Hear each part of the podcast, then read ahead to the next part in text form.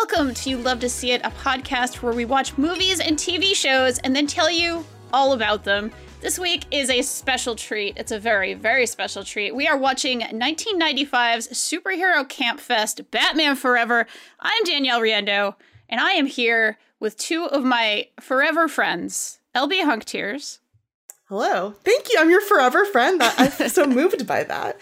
That's right. And Merritt K. Hey, um, did you know that when it snows, my eyes become large and the light that you shine can be seen? I'm just, I'm hearing a lot of people saying this. Okay, I, I just did you know? Did you know? Did you know that this movie has the best soundtrack of all time, but half of the songs aren't even in the movie? It's upsetting a little bit, but still incredible and good. Um, so I'll read the film description and then I will start with my usual starter question. So, straight from Wikipedia. Batman Forever is a 1995 American superhero film directed by Joel Schumacher and produced by Tim Burton, based on the DC Comics character Batman, a sequel to the 1992 film Batman Returns and the third installment of Warner Brothers' initial Batman series. It stars Val Kilmer, replacing Michael Keaton as Bruce Wayne in Batman, alongside Tommy Lee Jones, Jim Carrey, Nicole Kidman, Chris O'Donnell, Michael Gough, and Pat Hingle. My question to both of you, my forever friends, is how much Batman do you have in your life, and how does this compare for to you uh, to the Tim Burton movies, which were maybe less gay but still a lot of fun, and the like later Nolan and terrible DC movies? LB, would you like I to have start? sure. I have basically no Batman in my life, like on a regular basis. I have a lot of like Joker memes in my life. Um, sure. because it's you know 2020. That's what we do. but I was never like very big into Batman as a youth. Uh, the yeah, uh, this is like the most I think I've ever enjoyed Batman is Batman Forever. Uh, in terms of like compared to the Tim Burton and the other stuff, this is like I don't even I can't even say this is more my speed because this is a speed that I am not like I'm not calibrated to go this speed. The Yeah. speed is too Chad for me. but Good. yeah, I mean that's like my that's my thing about this is I feel like if we're comparing like the Schumacher movies to the Nolan movies, it is the Chad versus Virgin meme. Gotcha, gotcha, gotcha. Okay, yeah. Yeah. I actually think it's a little gayer than that, but I'll I'll go after. Oh, I mean a gay Chad. Gay Chad. Okay, I can see that. I can absolutely Yeah. see a very gay Chad versus Virgin. Uh, Merritt, how about you? How much Batman is in your life, and how did this compare for you to the Hmm. other Batmans? I think this might have been the first Batman movie that I like, actually saw when it was released because I would have been like, yeah, I think I would have been around the age, especially because this movie was intentionally made to be like more family friendly than the past two because like Batman Returns was PG 13, but like you had kids like coming out of that movie crying because it was too Yeah. scary. It's Uh, scary. and so yeah, like Warner Brothers with this one was like, well, those ones did good, but we think they could have done better. So uh, it has to be less scary and more bright and um, just more goofy. And so we got this, and uh, I think I was like kind of into Batman as a kid.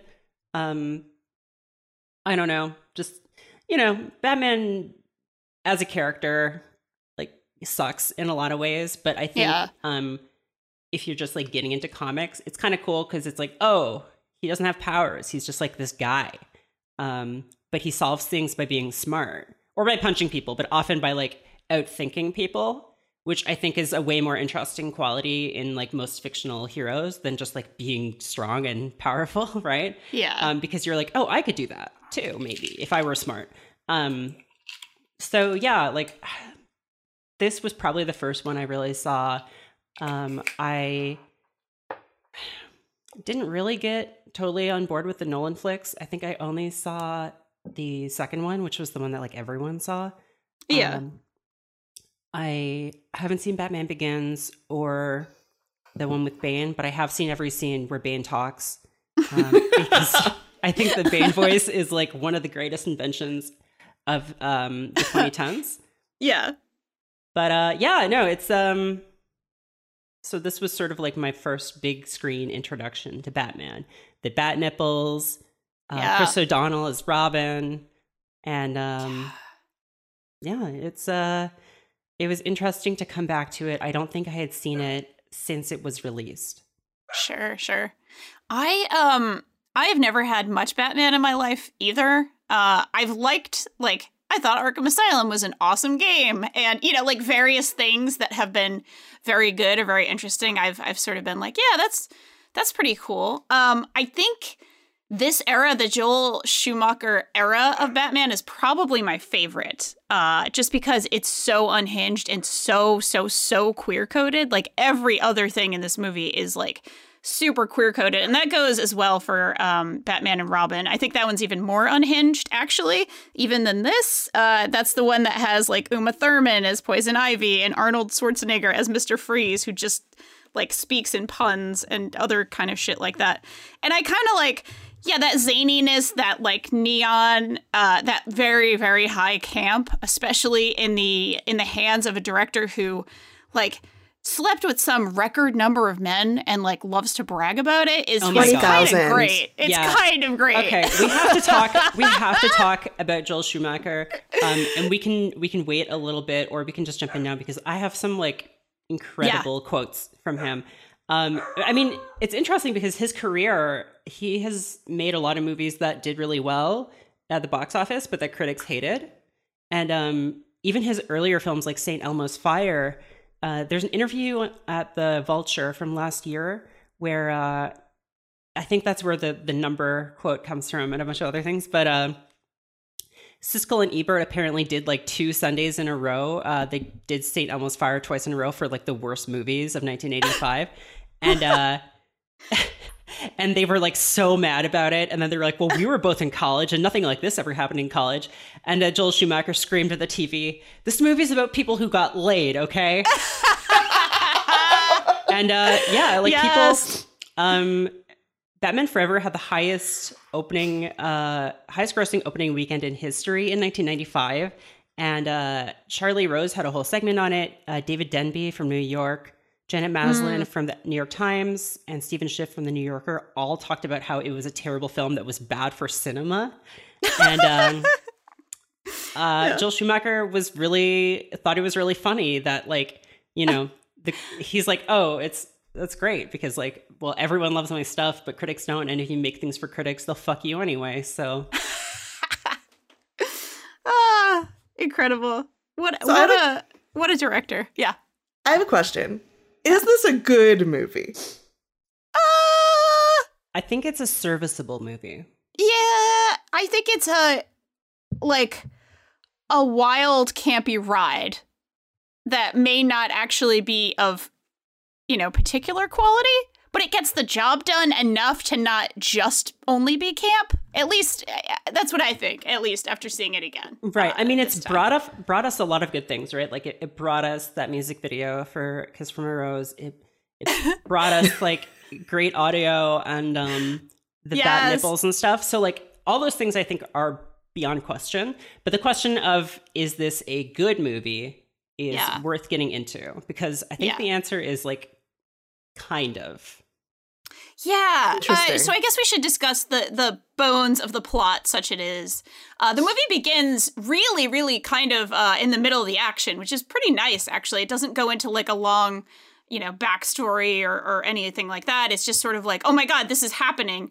Uh, there's there's sort of like it, it starts in on like inserts and close-up shots of like hands and action happening and of course uh, two-face tommy lee jones uh, unfortunate casting, to be honest. I mean, he has a lot of fun with the role, but as Merritt uh, pointed out the other night, he he was taking over the role from Billy Dee Williams, basically, which is yeah it's upsetting A little um, sad. Yeah. that we didn't get oh, that would have been so good. Billy good. Dee Williams Yeah. here um yeah, And uh Tommy Lee Jones also he's just doing Joker.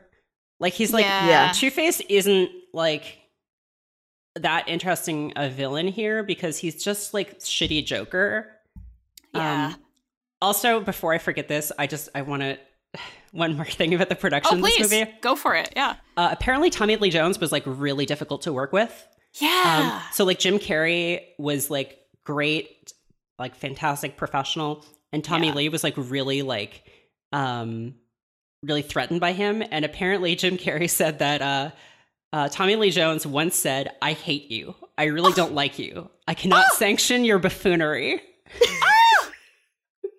I cannot your sanction your buffoonery." buffoonery, sir. I just pulled this up, Barrett. Just as like before you launched into this, I was like, "Oh shit! I, I need to get the the Jim Carrey Tommy Lee Jones story." Yeah, it was. Oh. This was at a restaurant oh. where Jim Carrey approached him, sat like sat down, and said, "What's the problem?" And then mm-hmm. his answer to what the problem what's the problem is, "I cannot sanction your buffoonery." It's amazing. What the fuck? And these two in the movie, I don't want to get ahead of ourselves, but the two of them are just all they're trying to do is buffoonery. Like that's the whole performance from both of them. And uh, Jim Carrey's a lot better at it, I think. I, I think that shows. He's a much more compelling and interesting and fun villain here uh, with his, you know, Jim Carreyness and so on and so forth, and his like wild body language. And, and Tommy Lee is just like, his suit does more acting than he does, really. Like, He just to like be honest. I feel like the two people in this movie who really know what movie they're in are Jim Carrey and Nicole Kidman. Like Yes. they Mhm. understand what movie they're in. Nicole yes. Kidman like opening the movie by being the horniest person in the history. right? Like this is 1995. This is the year Showgirls came out. And Nicole Kidman is giving that whole movie a run for its money in terms Yep. of just like sheer horniness. Absolutely. Like she's giving Grabbing Regina Gershon. She's giving oh! Regina Gershon at the at the strip club, watching Nomi Malone. Except she's watching Batman run into a bank. it's incredible. Yeah. Sorry. This is one of the horniest movies I feel like I've ever seen. It's Like a lot. just in terms of a sheer horny per square inch. Uh, and we can get into more of that with uh, my my main sort of feeling with this was a lot of the sort of queer coding and a lot of the butt shots. But like we can get into that, you know, as we go. Uh, so there's yeah. a there's a heist. Uh, oh yeah, go ahead, go ahead. Oh, sorry. I just want to talk a little more about the Yeah. casting just to like set the stage.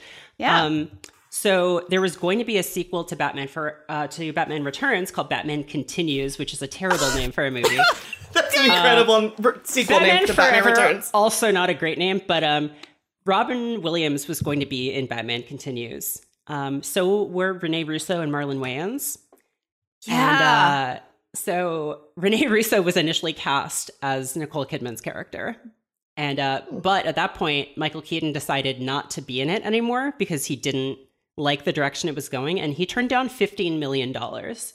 oh my god. Uh, so the other actors being considered for Bruce Wayne were Ethan Hawke, who said no, uh, and then Daniel Day Lewis, uh, Ralph Fiennes, Billy Baldwin, and Johnny oh Depp. my god. Johnny Depp. Val Kilmer signed on Reeves without reading the script.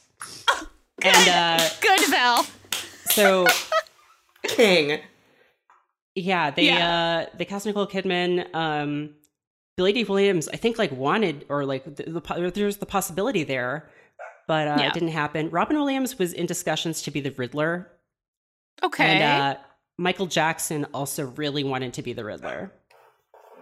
Yeah, I, I remember hearing about that, which was kind of in the midst of a lot of bad things that he was doing at the time, and it being found out to some degree. So, Uh, yeah, I can and imagine. Then, uh, finally, uh, then we can move on. Marlon Wayans had been cast in the role of Robin, which would have been wild.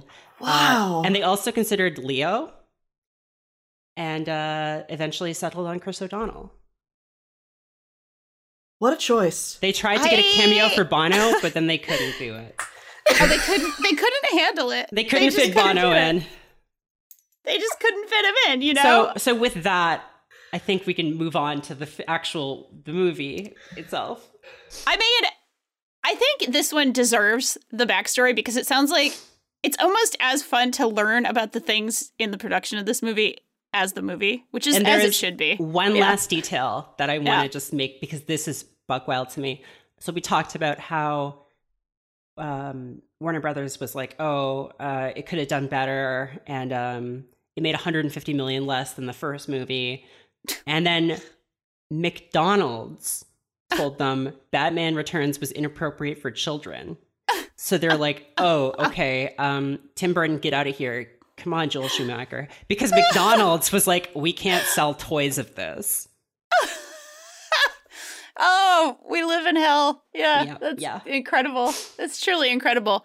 I, and then, of course, Joel Schumacher went on to make the gayest movie of all time. So who's who's to say, really? Uh, But how woke of McDonald's to just be like, there's two, we know we can't sell violence. We can sell Batman titties. Yeah, we can Mhm. sell a lot of sex and a lot of butt. We need nipple. like a s- re- uh, like an absurdly sexy Riddler. Please stop feeding people to penguins.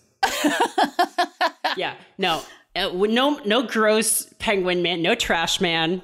Uh, Now it's time for the sex man. the sex man is here. Yeah. And he This guy, man. He fucks. He fucks everything, everyone. He is the pansexual god that we all truly needed, I guess, who was doing a lot of David Bowie, like 1973 David Bowie kind Yeah. of stuff, which is hot and good. Uh, and also, he's also doing like. So when I was young, when I was very young, and I hadn't seen the movie yet, but I saw a lot of like previews of it, and I remember seeing a great thing, you know, at the age of eleven here on like the news, and this was the same summer that Species came out, which is the hot alien girl movie, and she has sex with dudes, and there's that famous scene she fucks some guy in a bathroom, and like her tongue goes through his head, whole ass thing. Uh, to me at 11, this was fascinating. And I remember seeing like a news thing that was like, the villains are this summer's hottest heroes. Like, that was like the thing. Uh, so that was a lot for me. But yeah, uh, the Riddler, his origin story kind of shows up here, where which is he is a scientist who is obsessed with Bruce Wayne to a very very gay degree. He has like the guy's poster from like Ms. Gotham in his like cubicle. He's getting fired from his job for being too smart uh, and also very uh, unethical. because he wants to invent VR. And He they're like, wants to invent VR. they're like, no, no, there's no future in this. Nintendo already released the Virtual Boy, and uh, nobody liked it. Wait, let It me just see when the Virtual Boy came out. yeah, No, it didn't it- work. The Virtual Boy was released in '95, so Same year. So I think it's all connected. Uh, It was they didn't Edward have a- Nygma. My uncle who works for Nintendo, Edward Nygma. exactly. Oh my god. which, exactly. as Nikki pointed out, sounds unfortunately like N-word Nygma. Yeah, that's not great. It's not Oh, great. The way certain characters say it, not Mhm. great. Not the best. No, not not, the best. great.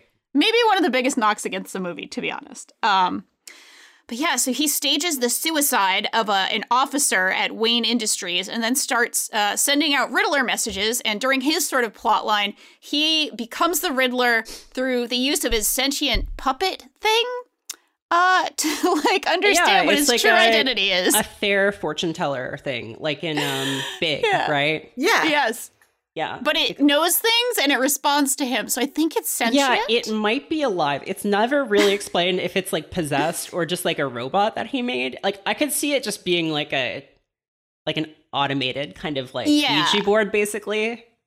Yeah.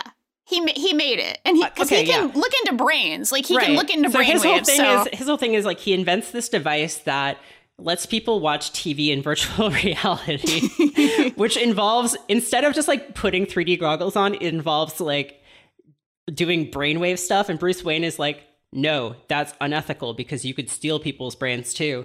And he's like, I'm not going to steal people's brains. And then he realizes that he can steal people's brains. It's not clear because he's like, I'm getting smart by stealing your brain. But then when he's done stealing his boss's brain, who he has like tied up to like test his invention on, his boss doesn't seem like he's dumb. Like his boss goes back to normal once they turn it off. So right, it's like, he gets his brain back. like, does he just also like does he not steal it, but he just like makes a copy, basically? Like I think maybe I that's it. I think it's like I think it. So from the they have like a montage of like every if when it, it goes into everyone's homes. I Mm-hmm. thought it like slowly built up and got worse over time. So like Oh. yeah, maybe the Or first time He's like a brain did- vampire. Yeah, it's like a brain Oh. vampire, exactly. So, so yeah. Ed Begley Jr. is just like okay the first time, but if he kept feeding on him, eventually he would just become a fish man. I mean, yeah, I think part of the plan is basically just like he'll know everything and like, you know, he'll have social security numbers, he'll have all this stuff, but like I don't think his goal is like to get rich. He just wants to prove that he is like the smartest guy in the room and the Yeah. world. And uh I love that as a motivation for the Riddler in general because like in terms of Batman villains, like okay, you've got Two-Face, he wants revenge. Um Joker is just like you know, crazy agent of chaos or whatever. A lot of Batman villains like want revenge against him or someone else. Yeah. And the Riddler kind of does, but he mostly wants to prove that he's smarter than Batman. yeah, he's the ultimate edge lord. Like that's why he leaves riddles for him, right? Because he's like, Yeah. like, you know, you'll never be able to solve these. And like Bruce Wayne easily wriggles his way out of this one.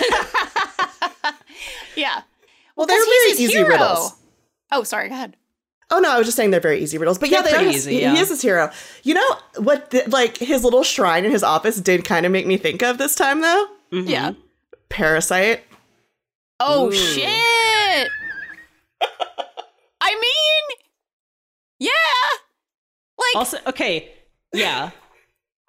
this that's is my the whole long statement. lost prequel to Parasite. I, I love that. So his arc is yeah, working for Wayne Tech. He's like Ed Begley Jr. hates him. He gets uh, you know, he resigns, I guess, after he kills his boss, and then goes to start his own company and immediately becomes like mega rich somehow. I guess from robbing banks and stuff with Two Face, right? Yeah. yeah.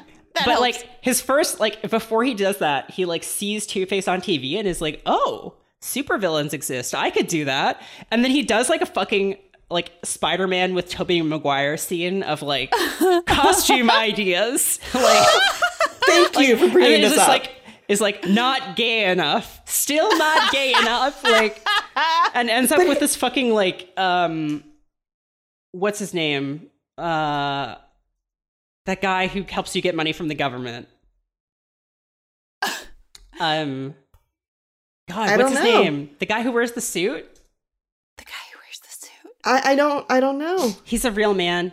Um Uh, do you want me to Google "real man wears a suit"? Money government. Matthew Lesko. Matthew Lesko. Oh, oh, oh, oh. No, oh, it doesn't have oh. dollars on it. It has question marks. He wears a Yeah, suit that has yeah, yeah, question yeah. marks on it and a bow tie, and he's like, I can save you tons of money from the government. Oh Yes, yeah, yes, this yes. guy. Incredible. yeah. Um, Can I So, point yeah. out real fast though that his method for uh, trying out his costumes is software that Uh-huh. is uh, it's M- Michelangelo's David Yep. with his Yep. face on it, Yep. That's how he sees himself. and he just like puts clothes on that. Yeah. It's uh, It's incredible detail. it's really good. It's really really good. Uh the other origin story that happens in this beautiful film is uh Robin's also incredibly gay uh backstory. So in that uh there is a circus, which is a very fun like alt circus kind of thing going on uh, where two-face sees that you know all the rich people are there so definitely they'll know who batman is so he Which is uh, like- stages Not a Yeah. bad deduction, right? It's No, like this is pretty his smartest move. He's like, oh Yeah. yeah. Batman is obviously someone who has tons of resources and is like well connected and stuff. So like, definitely he is someone here, or they know who he is. Yeah. Yeah. Which like fair play. His best moment pretty much uh, in terms of like being smart and controlling his impulses and all those other things uh, that he has a hard time with uh, so he stages a bomb uh, and robin and his family of acrobats uh, are in tiny tights and we get a lot of butt shots so many butt shots there is so much butt in this scene it's beautiful and good uh, Best and they're shot doing scene in the movie. butt shots Best what? shot, best shot and edited scene in the movie. I, Honestly, it's incredible a, a It's- pretty poorly Right. shot and edited movie, in my opinion, and especially in terms of action. This scene is actually like quite nicely done. Wait, you don't Oh, yeah. like the action fight sequences that look like they're from Batman sixty six? They Like, don't, don't like actually, the to me, cuts? look like that. The hard because I can't tell what's happening or where anyone is. I think it would be much better if they had like, you know, title cards that were just like blammo. Yeah, Honestly, that would have. Scrump. yes yeah It would have been. Or, or- boom yes, exactly.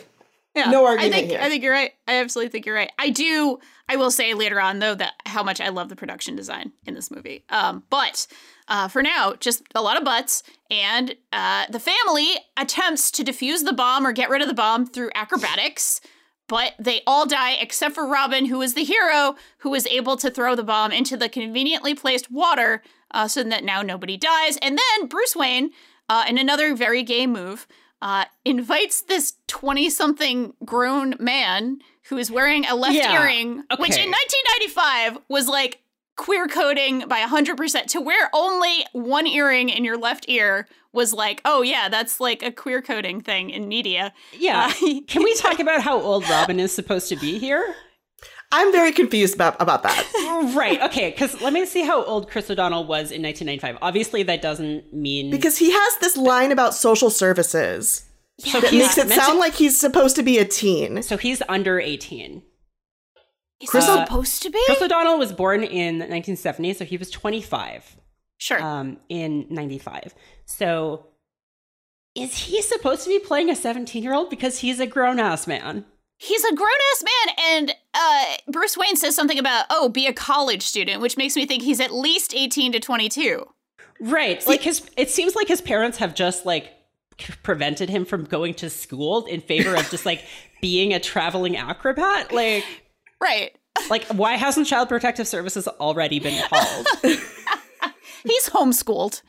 Uh, a lot of his yeah. curriculum involves going his own way because his dad said to do that. I mean, yeah, So- he's homeschooled in like fighting, I guess, because he's very good at it, which is not something that you would like.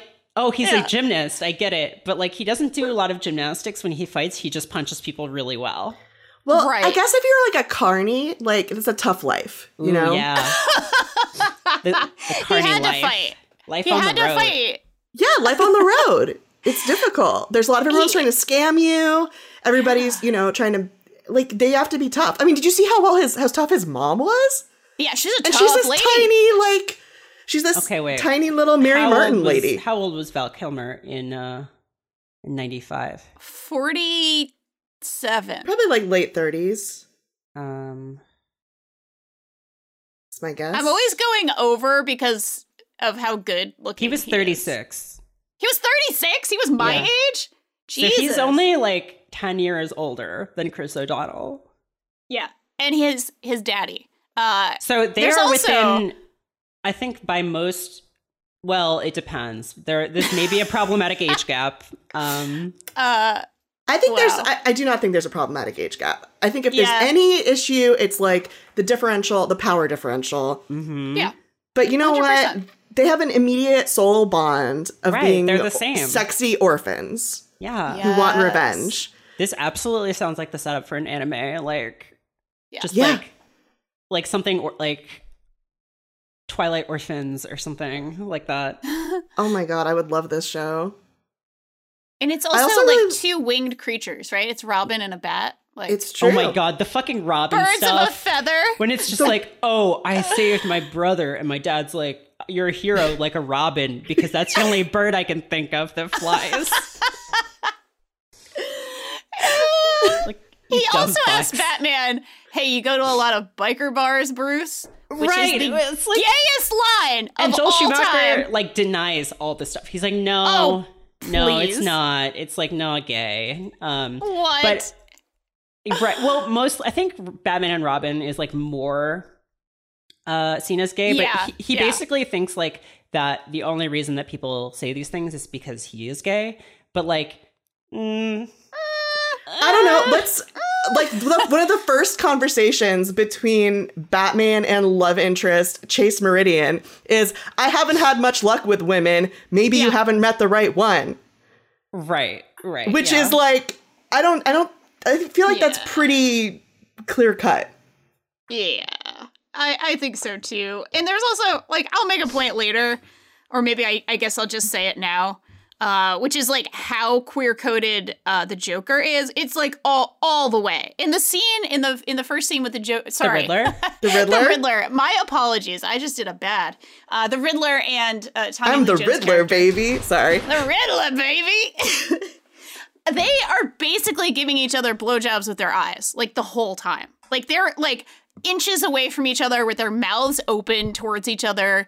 Uh, even though they have the very hot girls, sugar and spice, uh, in there with them, and that's all nice and everything. Uh, but there's just so much queer coding going on. I kind of like wanted to put it to the test of Okay. So oftentimes, and this isn't something, uh, it's connected to something else Merritt and I watched recently, which was called Scream Queen, uh, which is about the star of uh, Nightmare on Elm Street 2, who had uh, was a gay dude who basically uh, was was really harassed and really had a very hard time after making Nightmare 2, which was deemed the gayest horror movie of all time, and and all this other stuff. A lot going on, but I'll just briefly say there's a moment in that documentary where there's a film professor who talks about uh, a lot of queer viewers of horror had to become scavengers. And that was that meant like you have to get your queer representation anywhere you can get it. And i'm kind of connecting this to joel schumacher being a gay director making these big budget movies and having to kind of hide a little bit of the queer coding or like oh it's always acceptable to make villains queer coded right? It's always acceptable you know in the 80s in the 70s 80s 90s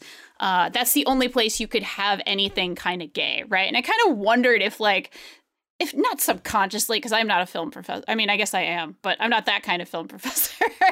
uh, but like, is that kind of what was going on? Is that like the way that Schumacher put a little gay in this? Because uh, it's it's real gay. It's real real gay. I think that you're giving him a. I don't even want to call it credit, but I don't know how much thought was put into anything right. in this movie.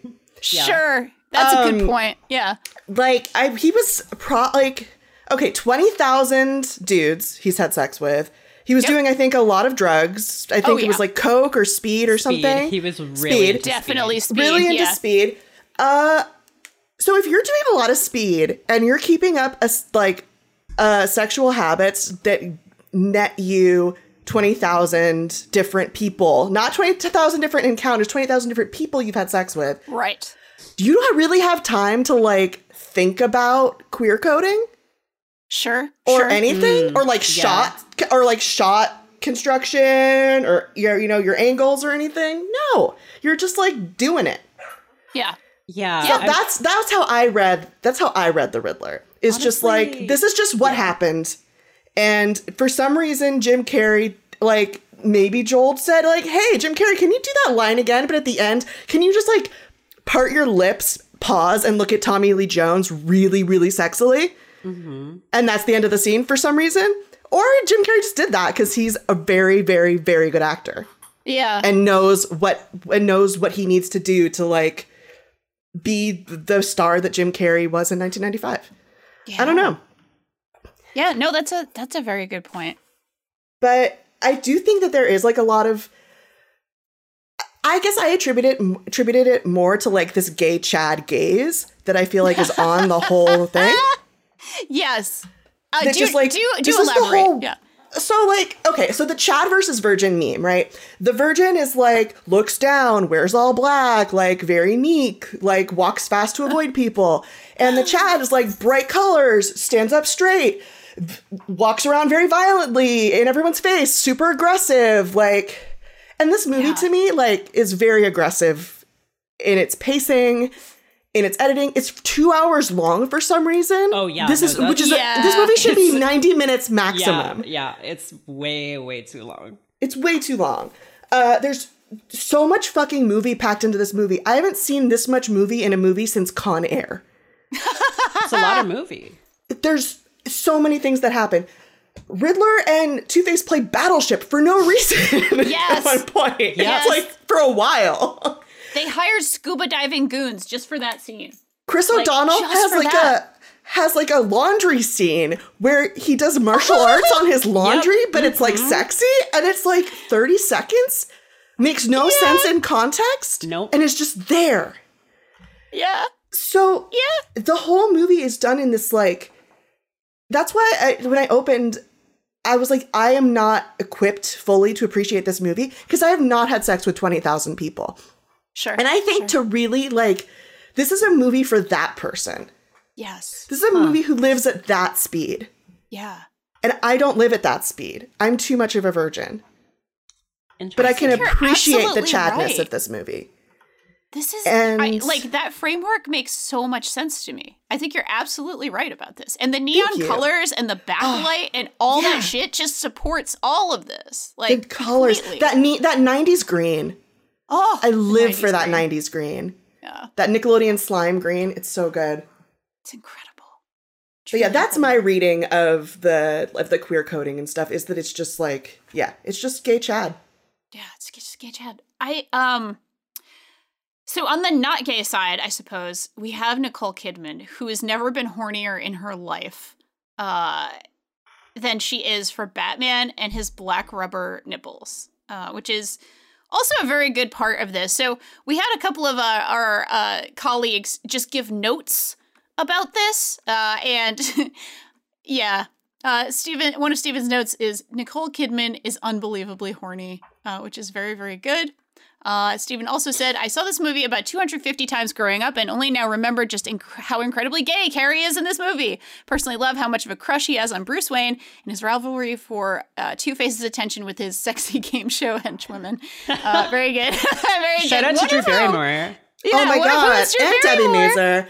I have to say, like talking to, I have a lot of ex- like moments in like high school and college where I was talking to women about like the first time they were felt attracted to women, and a Sure. lot of people mentioned Drew Barrymore in this movie. Wow. That was because I actually didn't see this. I didn't see this movie until adulthood. So the main framework I had for this was this is where uh, Riddler's Revenge, the roller coaster at Magic Mountain, came from, and also what turned a lot of women I knew uh, into people who wanted to have sex with women. So thank you, Drew Barrymore. I love, I actually really do love that it's Drew Barrymore who did that and not uh, Chase Meridian, who does a lot of like pretty awesome things in this, including be very horny and forward about her horniness and has a boxing scene where she's doing a boxing, uh, which is also like very uh, attractive and good. Uh, at least IMO. Uh, I also am slightly surprised it was Drew Barrymore and not the other, the uh, Spice henchwoman there uh, that uh, that did the that did the deed. But I'm also I'm all for it. You know, whatever brings people to my side, uh, I'm very happy about. Thank you for your service, Drew Barrymore. Uh, that's a very good thing for you to do. God, okay, we're through most of the plot of this movie. What did anyone make of the sort of finale that is both a game show and a death trap, and also, uh, basically, Batman fucking kills somebody, which is a lot right there. Um, yeah. So Batman. Uh, I was thinking about this more, and um, I think Batman because he does kill the Joker in the '89 movie, right? Does he? Oh think shit! It's been a while. It's been a while. Uh, yeah, he does. Um, Wow. he uh he he super kills the joker um and so he has killed someone so we were talking about this like because it's like Yeah. he's talking about how killing someone changes you and uh it's like he's never but no he has he did it I feel like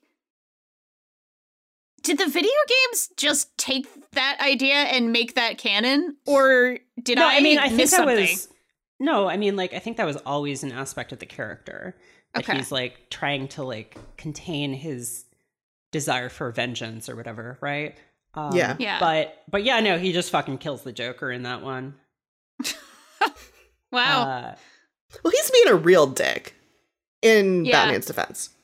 yeah yeah. I mean, I think you're right. Uh, it's just weird. It just kind of happens, and then it's like, well, the movie's done. Good job, everybody. like, uh, Robin's now your official partner, which is a term they use several times. Which I, I don't like. need a friend. I I need, need, a partner. I know. Ah! Um, God, and they're something we haven't talked about yet is yeah. uh, how Yep. in the Riddler's first appearance, he's wearing the clothes from like the the fortune teller machine, like the big jacket, Oh but then he just has yeah. tights because presumably that thing doesn't have a lower half. But then, and he also has the bowler cat bowler hat. Uh, in every scene after that, he just gets like more and more nude. Like then after that, he's just wearing a full bodysuit and he has so the good. face mask and like the dyed hair. But then his hair just like grows back and turns back to a normal color when he appears in public as a uh Yeah. as Enigma. So like CinemaSins, everything wrong with uh, Batman Forever. but uh and then at the end, like the jacket with like the LEDs on it, oh my god. great. it keeps me safe when I'm jogging at night. Like wonderful. Simply wonderful. It's really good. That performance is really good. The ending catsuit though, with the rhinestones, and he's like done his hair better. That like changed me. Oh yeah. Yeah. When I think has, that like, was the, moment I realized. Oh, I, that was the moment I realized Jim Carrey's hot. Yeah. Yeah. hmm Which was honestly like the reason I suggested this movie is because I suggested it when Sonic came out, and I was like, Jim Carrey, is Jim Carrey hot?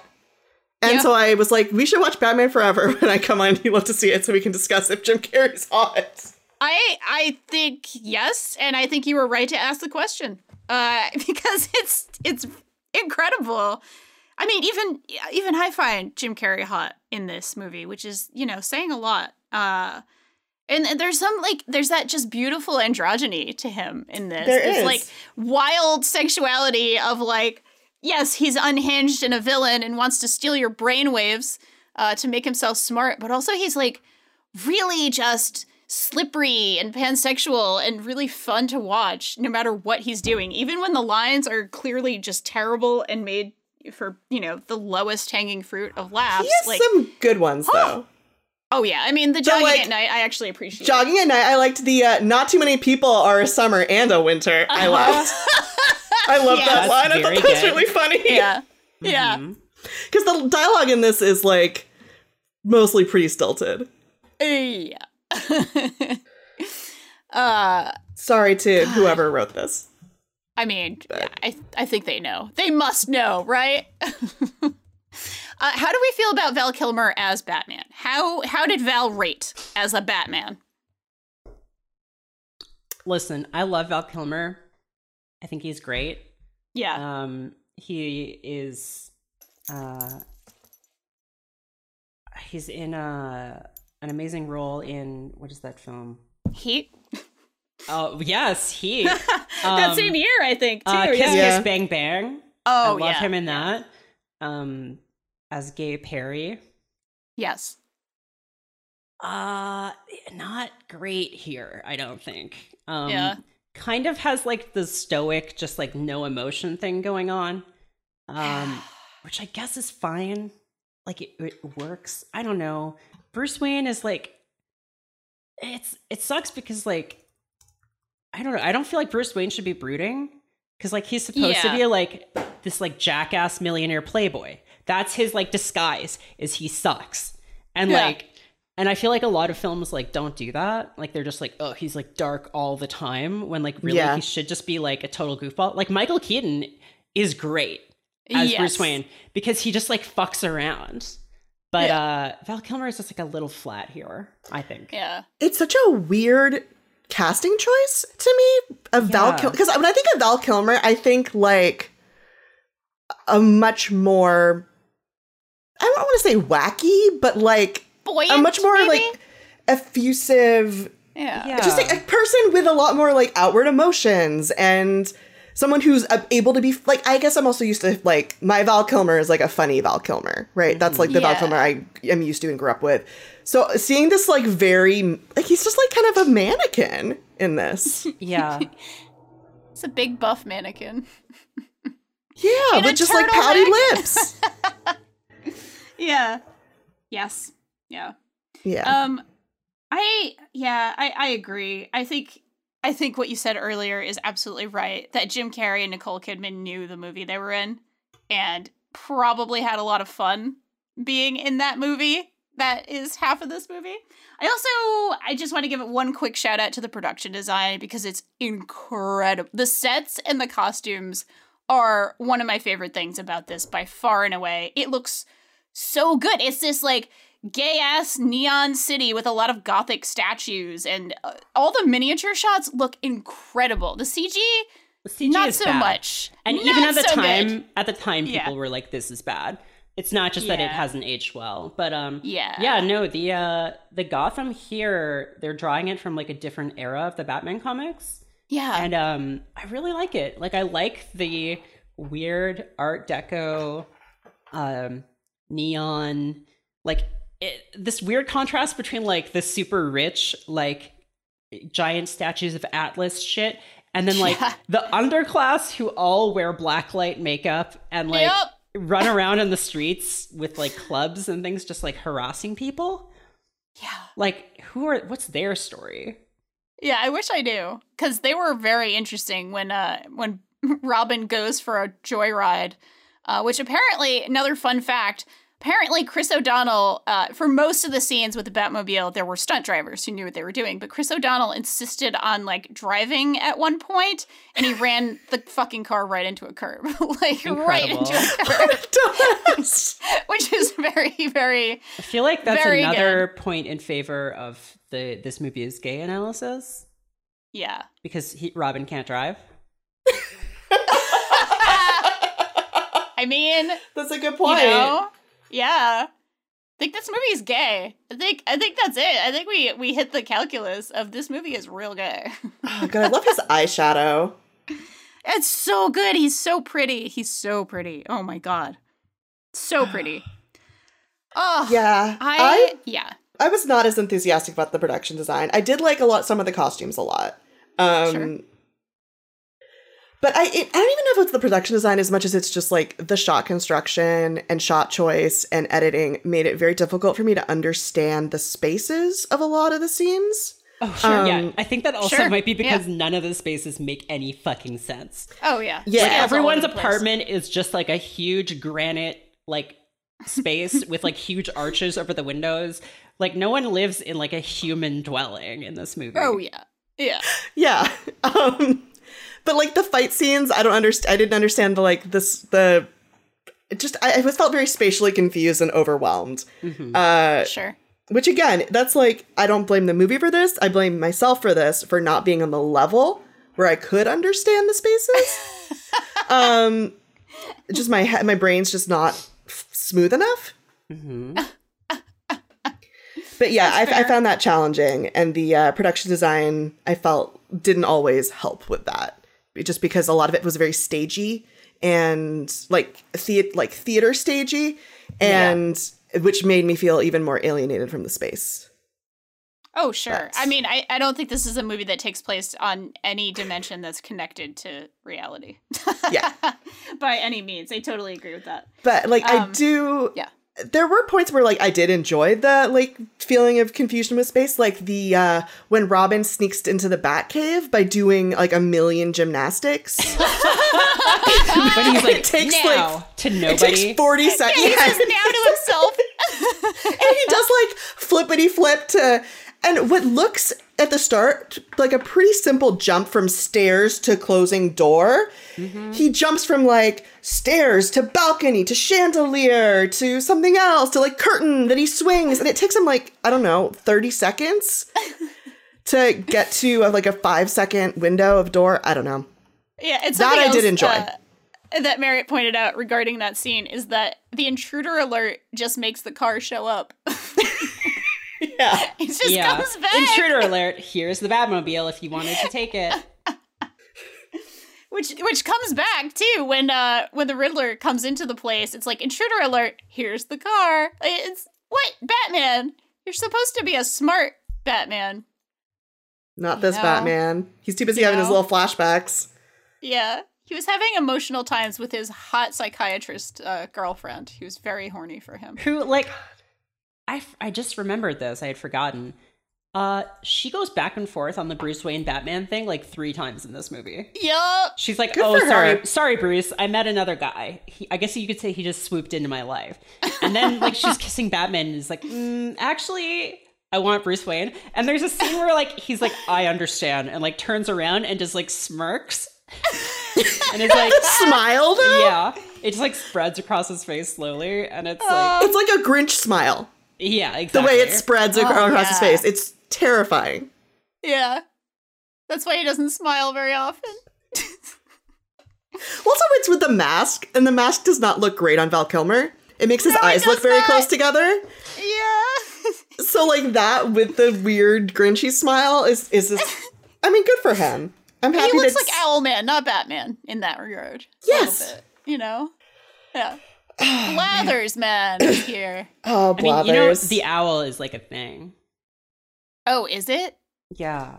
Well, um, oh, I know. I know nothing about comics. There's sadly. a yeah, there's like a whole bunch of owls. Um, Oh. that uh, I don't know. There's owls in Batman. Also, the owl guy was like, wasn't Owlman or what's his fucking name in um, Watchmen? He's like, Yeah, I was thinking of Batman. Watchmen. Oh, yeah, yeah, I was thinking of that guy in his That Yeah. dude. Leonard Cohen Hallelujah sex scene. Jesus. Right. Right. Sorry about that. The fucking that worst. fucking movie. I just had to do that to you. I'm really sorry. Oh. Ugh, I just feel like if I have to remember about that scene, that everybody else has to, so to suffer with me. Thanks so much, LB. But you know what is Forever not that? friendship canceled. You know what isn't that though? Yeah, yeah, when uh, Nicole Kidman's about to get down with Batman, and there's just a shot of her hands grabbing his bat titties. Yes. Incredible. Mhm. Again, the Chad, like that's still the gay Chad gaze Oh, for sure. to me. She's like, 100%. I feel like we're supposed to identify with her because she's, I don't know, I like that's because she's introduced so early on, and like, I always feel like I'm supposed to identify with whoever the person meeting. I don't know Yeah. why I feel that way, but I Yeah, felt no, like I was no, I supposed to get it. identify with her.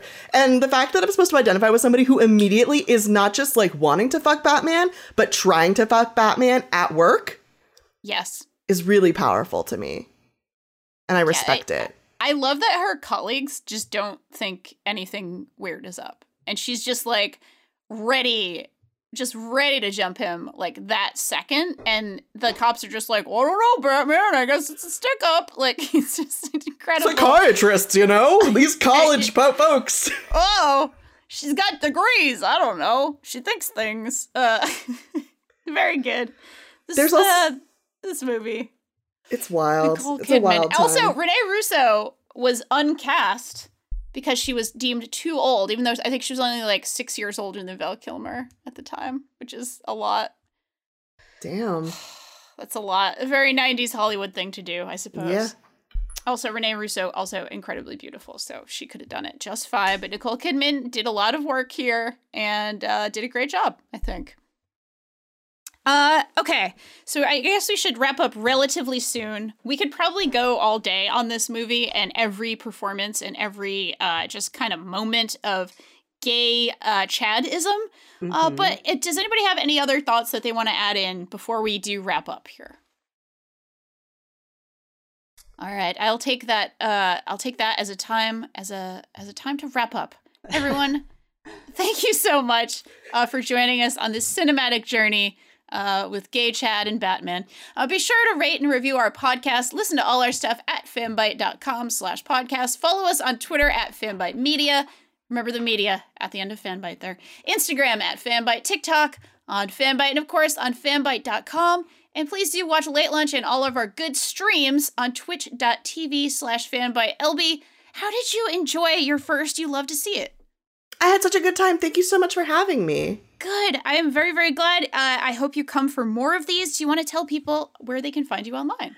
Yeah, you can follow me on Twitter uh, at Hunk Tears. I'm s- usually supposed to be talking about wrestling, but right now all I do is talk about Animal Crossing.